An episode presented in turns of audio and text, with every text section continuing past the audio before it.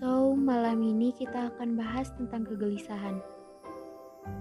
Sebenarnya ada satu hal yang dari dulu buat aku tuh gelisah. Kurang lebih 2 tahun lalu, maybe. Jadi 2 tahun lalu, aku pernah kena yang namanya anxiety. Bahkan itu berlanjut sampai sekarang. Tapi untungnya sekarang udah gak terlalu mengganggu seperti dulu. Anxiety adalah gangguan kekhawatiran, kegelisahan, atau kecemasan secara berlebihan dan secara terus-menerus. Bayangin deh, kita khawatir satu hari aja atau gelisah karena satu hal selama 1 hari aja, itu rasanya tuh udah gak tenang banget. Apalagi kalau anxiety yang secara terus-menerus. Itu nyiksa banget, makanya banyak yang menderita anxiety sampai terjerumus dengan melukai dirinya sendiri. Awal aku kena anxiety itu juga tidak ada spesifiknya, penyebab spesifiknya itu nggak tahu gitu. Tiba-tiba aja udah khawatir secara berlebihan, bahkan sampai gemeteran, sampai rasa mual yang disebabkan oleh kekhawatiran tersebut. Setelah mungkin seminggu atau 2 minggu terkena anxiety, itu rasanya kayak udah berat banget. Jadi aku mutusin buat cerita sama temen.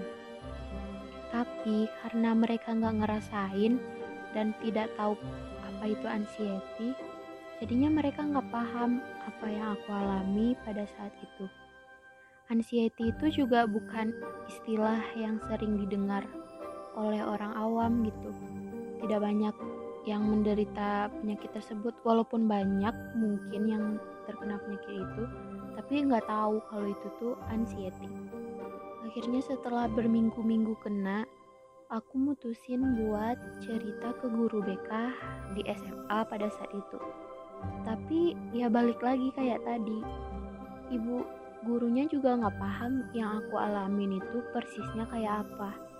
Bahkan saran orang-orang sedikit pun gak ngurangin rasa kegelisahan di dalam diri aku. Dan penyakit tersebut itu udah mengganggu banget ke aktivitas sehari-hari. Gak bisa fokus belajar, tidak bisa tidur, bahkan tidak bisa fokus saat melakukan apapun. Tapi walaupun sekarang anxiety-nya sudah mereda, tidak separah dulu, tapi juga sesekali dia kambuh. Yang paling membingungkan dari anxiety itu adalah karena dia gelisah tanpa sebab. Jadi untuk menghilangkan kegelisahannya pun susah, karena penyebabnya pun kita nggak tahu. Oke, sekarang cara aku mengatasi anxiety atau kegelisahan aku tersebut. Yang pertama adalah dengan selalu berpikir positif. Aku tahu, bagi penderita anxiety, berpikir positif adalah hal yang paling sulit buat dilakukan. Sulit banget buat berpikir positif dan meyakinkan diri sendiri. Tapi kita harus tetap mempositifkan diri sendiri dan harus melakukan hal-hal positif juga, biar energi di dalam diri kita juga positif.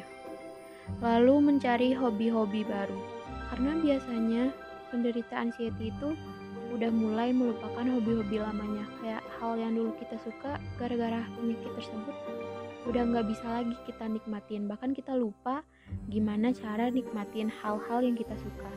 Jadi kalaupun begitu, kita harus tetap mencari hobi-hobi baru atau hal-hal baru yang bisa mengalihkan perhatian kita dari hal tersebut.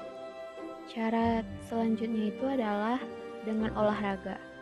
Olahraga yang pernah aku baca di suatu web itu yang bisa untuk memberikan energi positif kepada diri kita adalah salah satunya yoga. Kita bisa ngelihat tutor-tutor yoga di YouTube lalu mempraktekannya di rumah. Ini menurut aku bekerja sih di aku. Setelah melakukan yoga, maka pikiran kita setidaknya akan sedikit lebih tenang, walaupun buat sebentar. Dan hal yang paling penting selanjutnya adalah ibadah. Ibadah, jangan lupa ibadah. Karena semua penyakit datangnya dari Allah, maka Allah lah juga yang bisa menyembuhkannya. Jadi harus selalu rajin beribadah, kapanpun dan dimanapun.